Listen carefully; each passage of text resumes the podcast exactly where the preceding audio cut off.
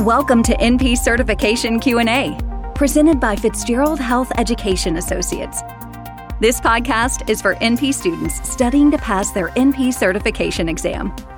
Getting to the correct test answers means breaking down the exam questions themselves.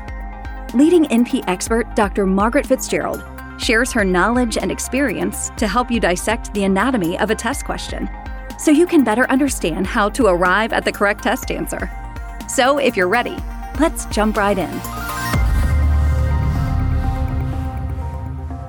A 34 year old woman presents with an uncomplicated UTI.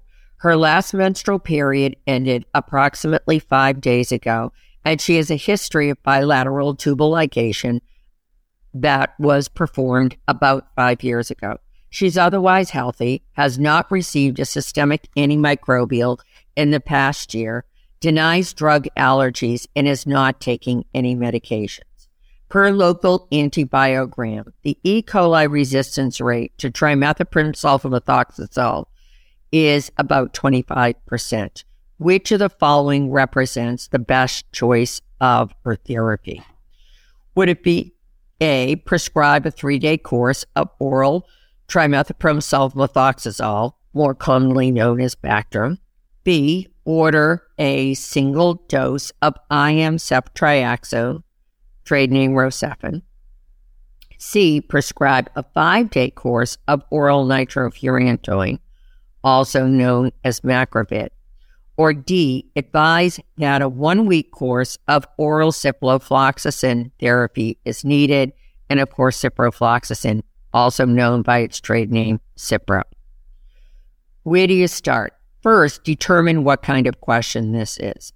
Given that we're informed the patient has an uncomplicated UTI and we're now directed to treat, this is a plan slash intervention question.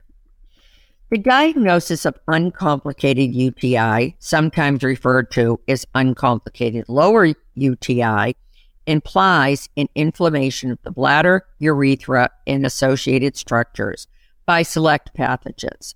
The upper urinary tract, including the kidneys, are not involved. And remember, an upper urinary tract infection that would include the kidneys would be a pyelonephritis. The gram negative organism, E. coli, gram negative rod, accounts for about 80 to 90% of all UTIs, regardless of age or birth gender assignment. Antimicrobial therapy, of course, is first line treatment. Next, we want to consider the information that's been provided about this patient. First, this is a younger adult without chronic health problems and has not recently taken a systemic antimicrobial. Noting this is helpful as it limits the risk that the UTI might be more problematic to treat because recent systemic antimicrobial therapy increases the risk of infection with a resistant organism having had a bilateral tubal ligation, consider the pregnancy risk is virtually eliminated. Tubal ligation has a failure rate of less than 0.1%. And she is what without allergies. These two pieces of information are helpful because both pregnancy and drug allergy can potentially limit therapeutic choices. Let's take a look then at the options we have been given. Would the best choice be A, prescribe a three day course of oral trimethoprim sulfamethoxazole? Well, we're informed that the local E. coli resistance rate to this antibiotic is about 25%. Evidence based practice dictates that Trimethoprim sulfamethoxazole use is only acceptable in UTI when the rates of resistance are less than 20%. I will say there's virtually no place in the United States currently where you are going to find that the trimethoprim sulfamethoxazole resistance rates are less than 20% when looking at E. coli. So, in other words, we're not going to use that antibiotic because of the risk of resistant pathogens. If you're asking yourself, where do I get my local antibiogram?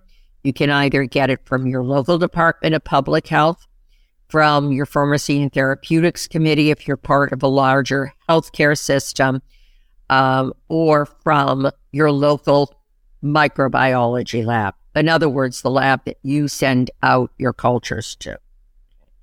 Would it be option B? Order a single dose of IM ceftriaxone. Well, this might actually work. Oral therapies are preferred over injectable therapies, particularly with a person who is at baseline well, is going to be treated with as an outpatient. Pharm 101 dictates the following do not inject what you can give PO.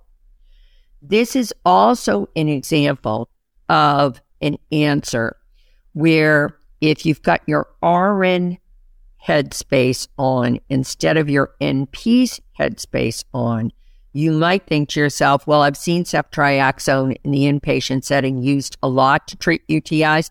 And in that case, you'd be 100% correct.